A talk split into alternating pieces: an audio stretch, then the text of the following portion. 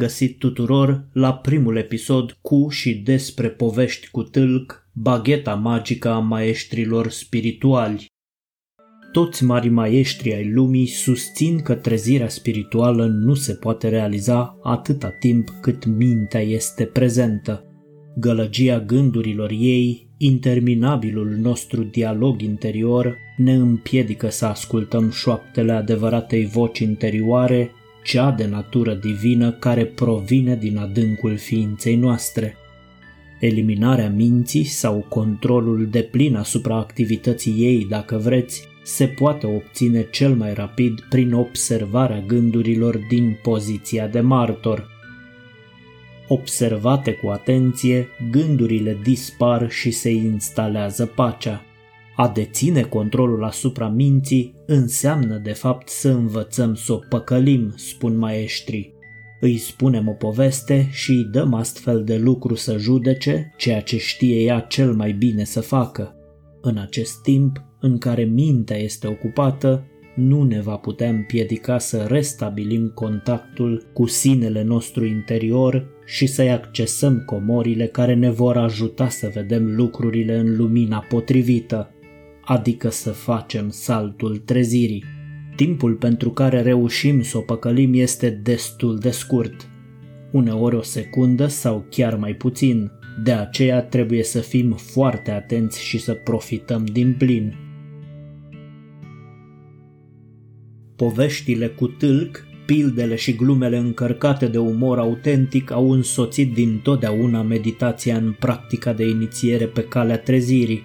Fără ele, meditația poate părea o corvoadă la care ne supunem pentru a obține o stare de pace a minții, ca și cum acesta ar fi scopul final. Însoțită de ele, meditația poate deveni adevărata natura a inițiatului, transformându-se dintr-o corvoadă într-o joacă. Și uite așa, în joaca asta am putea chiar să reușim să facem marele salt al trezirii, marele salt al iluminării. Psihologii terapeuți ai zilelor noastre au preluat și ei aceste baghete magice ale maestrilor spirituali și le-au transformat în povești terapeutice. Rezultatele în plan terapeutic țin de talentul și priceperea fiecărui psiholog în parte. În psihoterapie, poveștile cu tâlc sunt folosite pentru informarea, educarea, dezvoltarea și vindecarea unui pacient – Obiectivul poveștilor cu tâlc în psihoterapie este același, să păcălească mintea pacientului prin blocarea mecanismelor sale de apărare și accesarea infinitelor soluții care sunt depozitate în subconștient. Vă voi împărtăși astăzi câteva dintre poveștile pline de înțelepciune care m-au făcut pe mine să-mi întorc privirea și să încep să caut în interiorul ființei mele – dacă poveștile cu tâlc pe care le veți asculta în continuare vor avea asupra voastră vreun efect de ordin spiritual sau terapeutic, sau doar vă vor antrena înțelepciunea pentru următorii pași pe calea trezirii spirituale, depinde doar de setea de trezire a fiecăruia dintre voi și de sistemul de apărare, cu ghilimelele de rigoare, al fiecărei minți în parte. Vă invit să vă relaxați, să vă deschideți mintea și inima și să ascultați cu atenție.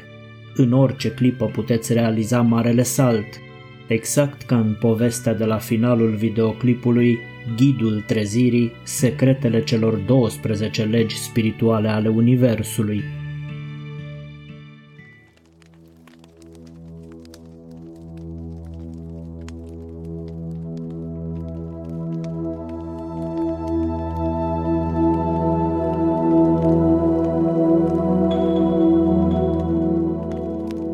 Povestea lui ce este bine și ce este rău. La marginea unui sat dintr-o țară îndepărtată, într-o căsuță pipernicită, locuia un țăran văduv împreună cu fiul său. Își duceau traiul muncind la pădure și la câmp cu o iapă sălbatică deosebit de frumoasă pe care fiul țăranului o domesticise în urmă cu un an. Nimeni din sat nu avea un cal atât de frumos deși cei doi se numărau printre cei săraci. Instinctele de animal sălbatic ale iepei albe nu dispăruseră în totalitate. Trăgea cu chiu cu vai la plug, dar nu se prea lăsa călărită. Invidioși, vecinii țăranului nu conteneau să-i spună că nu este bine să aibă pe lângă casă un cal sălbatic. Aduce ghinion. Țăranul însă le răspundea de fiecare dată foarte stăpân pe sine. Spuneți-mi de unde știți voi ce este bine și ce este rău și care este înțelepciunea binelui și răului și vă fac pe plac. Îi dau drumul în sălbăticie. Chip să primească vreun răspuns de la ei, nici vorba. Împăratul din acel ținut era pe moarte și pe tron se pregătea să urce fiul său. Un război cu țara vecină era pe cale să izbucnească. Tânărul prinț se ruga zi și noapte să primească înțelepciunea și puterea de a lupta și câștiga războiul. Într-o noapte îi se arătă în vis un înger și l asigură că regatul lui va câștiga războiul și că nu trebuie să-și facă nicio grijă. Și pe ce cal să încalec la luptă?" îl întrebă prințul pe înger. Îngerul ezită o clipă după care îi răspunse. N-ar fi rău să-ți conduci oastea la luptă călare pe o iapă albă. Uite, în satul acela la un ceas de mers călare de la castel, locuiește un bătrân înțelept cu fiul său. Ei amândoi au o iapă albă. Mergi și convinge-i să-ți vândă iapa să nu care cumva să le iei iapa cu forța pentru că vei pierde războiul. Numai ce s-au ivit zorii că prințul și-a și strâns alaiul și a plecat de grabă acolo unde îl trimisese îngerul. Ajuns în fața țăranului, viitorul rege îi oferi acestuia o pungă cu galben pe iapa lui. Vecinii adunați în preajma alaiului rămaseră muți de uimire când auziră că țăranul nu vrea să-și vândă iapa pe o pungă cu galbeni, bani cu care putea cumpăra zece cai. Nu este bine ce faci, neînțeleptule!" strigară la el. Țăranul răspunse ca de obicei. Spuneți-mi de unde știți voi ce este bine și ce este rău și care este înțelepciunea binelui și răului și vă voi face pe plac am să vând calul prințului. Bătrânul nu primi însă niciun răspuns. Prințul, știind că nu poate lua iapa cu forța de la țăran pentru că așa îi spusese îngerul, își dublă și triplă oferta, însă țăranul se dovedi a fi de neclintit. Văzând că nu-l poate convinge, prințul și-a luat alaiul și s-a întors la castel, punându-și de gând să se roage și să-i apară din nou îngerul pentru a-i cere povață. De cum plecă, vecinii începură din nou cu gura pe țăranul nostru, că nu a făcut bine, că ar fi scăpat de sărăcie și că nu este deloc un om înțelept. Țăranul, același răspuns calm. Spuneți-mi de unde știți voi ce este bine și ce este rău și care este înțelepciunea binelui și răului și voi face cum spuneți voi. Ca de obicei, niciun răspuns din partea vecinilor. A doua zi de dimineață, fiul țăranului se duce în grajd să pregătească iapa pentru câmp. Grajdul gol. Fugi în casă și îi spuse tatălui său că iapa nu mai este. Au avut dreptate vecinii tată, ar fi fost mai bine dacă vindeam iapa prințului. Bătrânul părinte îl privi cu blândețe și îl întrebă. De unde știi tu că ar fi fost mai bine dacă vindeam iapa și că acum este rău pentru că iapa noastră nu este de găsit? Știi tu care este înțelepciunea binelui și a răului?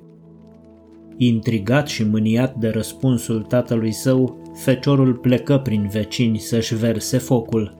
Desigur că imediat ce au aflat, vecinii s-au repezit să-i strige țăranului nostru. Ai văzut că n-a fost bine că nu i-ai vândut iapa prințului, ai fi avut astăzi zece cai, acum nu mai ai niciunul, prea puțin înțeleptule.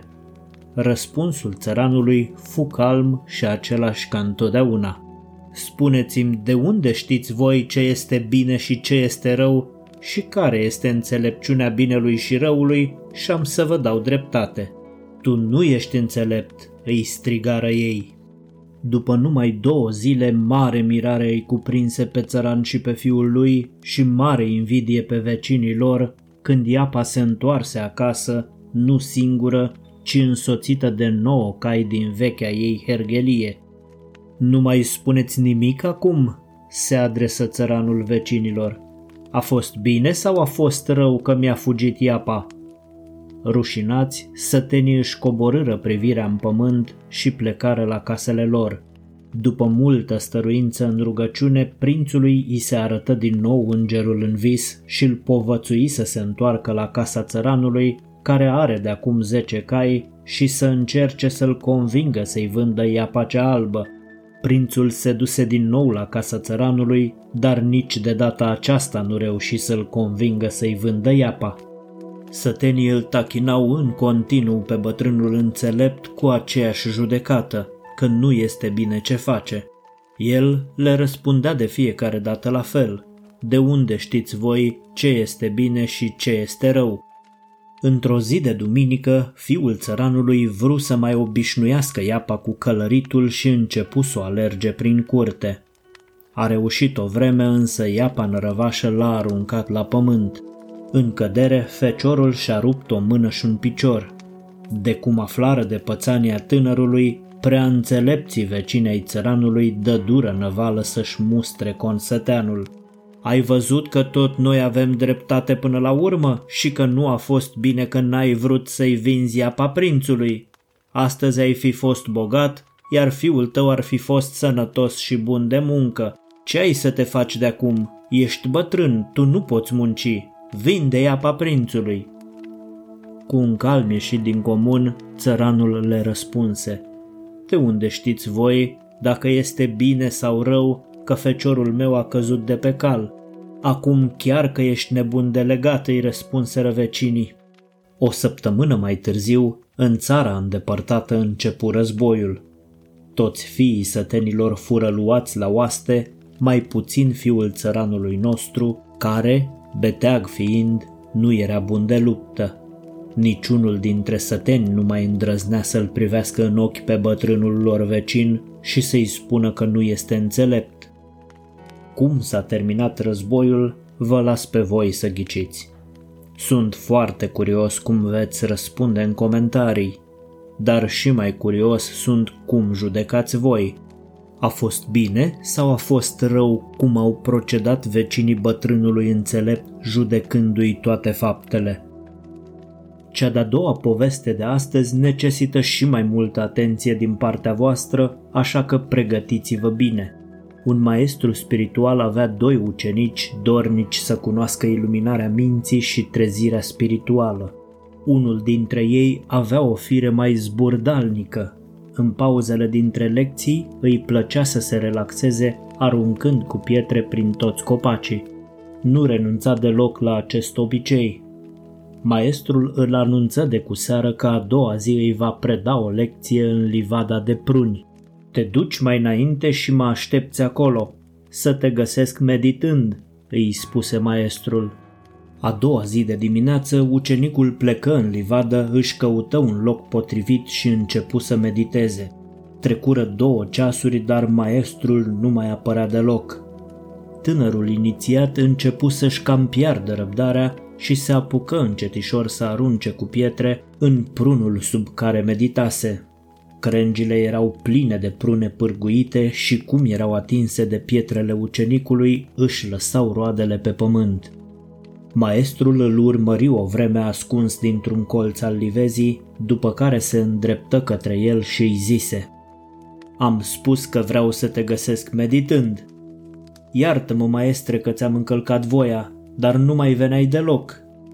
Maestrul se apropie de prunul în care ucenicul aruncase cu pietre, își lipi urechea de trunchiul său, ascultă pentru câteva clipe și apoi se adresă din nou ucenicului. Prunul ăsta mi-a spus că ai aruncat cu pietre în el și îl cred pentru că te cunosc și pentru că prea multe prune proaspete sunt pe jos. Da, maestre, așa am făcut, iartă-mă te rog. Te iert și nu te voi pedepsi dacă îmi vei spune ce ai învățat tu de la prunul acesta care și-a lăsat roadele pe pământ după ce tu l-ai bătut cu pietre. Tânărul se tot încălcea și nu știu ce să răspundă. Maestrul așteptă o vreme cu răbdare, după care îi spuse Ceea ce ne face fericiți este deja în jurul nostru, dar va mai trece multă vreme până când tu vei putea înțelege asta. Lecția pe care vroiam să ți-o dau eu, ți-a dat-o prunul în care ai aruncat cu pietre. Ar fi trebuit să înveți de la prunul acesta că atunci când cineva dă cu pietre în tine, tu trebuie să-i dăruiești cele mai bune roade ale tale. Acum întoarce-te la casa ta, nu ești pregătit pentru ceea ce cauți. Ucenicul se întristă la auzul vorbelor maestrului și resemnat îi ceru permisiunea să-i adreseze o ultimă întrebare înainte de a se despărți de el. Maestrul îi îngădui. Și acum să vă văd. Ce credeți voi că l-a întrebat ucenicul neascultător la final pe maestrul său? Vă invit să luați cu asalt rubrica de comentarii este cel mai simplu răspuns pe care a trebuit să-l dați vreodată și astfel vă puteți măsura nivelul real al dorinței voastre de trezire spirituală. Să trecem acum la ultima poveste de astăzi, o poveste care ne oferă răspunsul la întrebarea când vom face marele salt al trezirii spirituale. Într-o zi de miercuri, cel mai vârstnic, cel mai cunoscut și mai respectat maestru din țară, se întorcea acasă din vizita pe care tocmai ce o făcuse unor rude apropiate. Se hotărâ să meargă pe un alt drum decât cel pe care venise, deși era ceva mai lung și mai obositor pentru un bătrân de vârsta lui, Ținea neapărat să admire frumusețea copacilor body care străjuiau drumul, dar și să-i salute pe novicii pe calea trezirii spirituale pe care deseori îi puteai întâlni meditând sub acești copaci. În fața fiecărui copac body pe care îl întâlnea, se oprea, îl binecuvânta și îi spunea Îți îngădui să mă privești și să mă admiri așa cum și tu mi-ai îngăduit mie. După aproape un ceas de mers, maestrul întâlni un novice care medita sub un copac body. Novicele îl recunoscu de îndată pe marele maestru și îl salută cu multe plecăciuni. Schimbară câteva vorbe, după care novicele îndrăzni să-l întrebe pe marele maestru. Maestre, mi îngădui să te întreb ceva? Desigur, doar să cunosc răspunsul. Maestre, Caut iluminarea minții și trezirea spirituală. Când crezi că o voi atinge? Ar trebui să fii fericit, tinere. Trebuie să te mai naști de cinci ori și o vei atinge. Novicele se întristă pe loc și începu să plângă. Toată pacea pe care o dobândise în urma meditației și toată bucuria de a-l fi întâlnit pe Marele Maestru dispărură ca și cum nu fuseseră acolo niciodată. De cinci ori, maestre, vai vieții mele, am trăit degeaba. Maestrul îl privi cu compasiune pe novice, îl binecuvântă, își luă rămas bun de la el și plecă mai departe. După o vreme, bătrânul înțelept întâlnește un alt novice meditând sub un copac body și acesta era mânat de aceeași curiozitate ca a celui dinainte. Maestre, îmi îngădui să te întreb ceva? Desigur, tinere, doar să cunosc răspunsul. Maestre, caut iluminarea minții și trezirea spirituală. Crezi că o voi atinge? Binecuvântat să fii pentru dorința ta, tinere. Trebuie să te mai naști de trei ori și în cele din urmă te vei trezi. Nici nu termină bine de răspuns maestrul, că novicele se și puse pe un plâns în hohote. Vai mie, maestre, de trei ori trebuie să mă mai nasc. Mi-am pierdut tinerețea meditând. Maestrul îi spuse câteva vorbe de duh, își luă rămas bun și își continuă drumul. Nu trecu mult timp până când întâlni un alt novice care medita sub un copac body. Stătu de vorbă cu el cât stătu și hotărâ să plece mai departe la drum, căci lung drum mai avea până acasă. Bătrânul înțelept îi dădu câteva sfaturi novicelui și înainte de a se despărți de el, nu-și putu stăpâni curiozitatea de a-l întreba cum de nu dorește să afle și el când va atinge trezirea spirituală așa cum făcuseră și ceilalți dinaintea lui. Tinere, Tu nu vrei să mă întrebi nimic? Am mai întâlnit pe drum doi novici. Tu nu vrei să știi când vei face marele salt al trezirii? Dacă tot ai adus vorba, maestre, când crezi că mi se va întâmpla? Ascultă, vezi frunzele din copacul ăsta? Da, răspunse novicele. De atâtea ori trebuie să te mai naști și să mai experimentezi viața pe acest pământ pe câte frunze sunt în copacul acesta. Cum auzi vorbele maestrului, ucenicul se puse pe un râs în hohote de nu se mai oprea. Trebuie să fie nebun, gândi maestrul. Cei cărora le-am spus că trebuie să se mai nască de câteva ori ca să se trezească, au plâns. Ăsta râde de nu mai poate. Hei, tinere, oprește-te, de ce râzi? Cei pe care i-am întâlnit înaintea ta s-au dat de mama focului că trebuie să se mai nască de câteva ori pentru a vedea lumina și tu, care trebuie să te mai naști de atâtea ori pe câte frunze sunt în copacul de deasupra noastră, râzi de nu te mai oprești. Cum să nu râd, maestre? Sunt fericit! Mi-ai dat cea mai bună veste din viața mea. Cum așa? îl întrebă maestrul. Păi maestre, M-ai întâlnit sub copacul acesta meditând. Deși nu am fost curios, mi-ai spus că trebuie să mă mai nasc de atâtea ori pe câte frunze sunt în copacul acesta ca să pot vedea lumina. Așa și? Cum să nu fiu fericit, maestre? Îți dai seama câți copaci body sunt în țara asta? Povestea noastră se încheie aici o puteți reasculta ori de câte ori vă vine în minte întrebarea când mă voi trezi spiritual. Sunt convins că fiecare dintre voi va găsi răspunsul potrivit. Aici se încheie și primul episod al poveștilor cu tâlc pentru oameni mari. Dacă v-a plăcut și credeți că ați învățat ceva astăzi, dăruiți mai departe aceste trei povești. Apropo de a dărui, de ce ne bucurăm când dăruim și sau când primim daruri? Ce se ascunde în spatele acestor bucurii? Răspunsul ne poate duce și mai aproape pe calea trezirii. Încercăm să-l aflăm din următoarea postare care se va numi chiar așa, De ce dăruim? Fiți înțelepți și reascultați poveștile din acest episod cu pauze de circa 15 minute între ele. Pe curând și să aveți parte de cât mai multă lumină.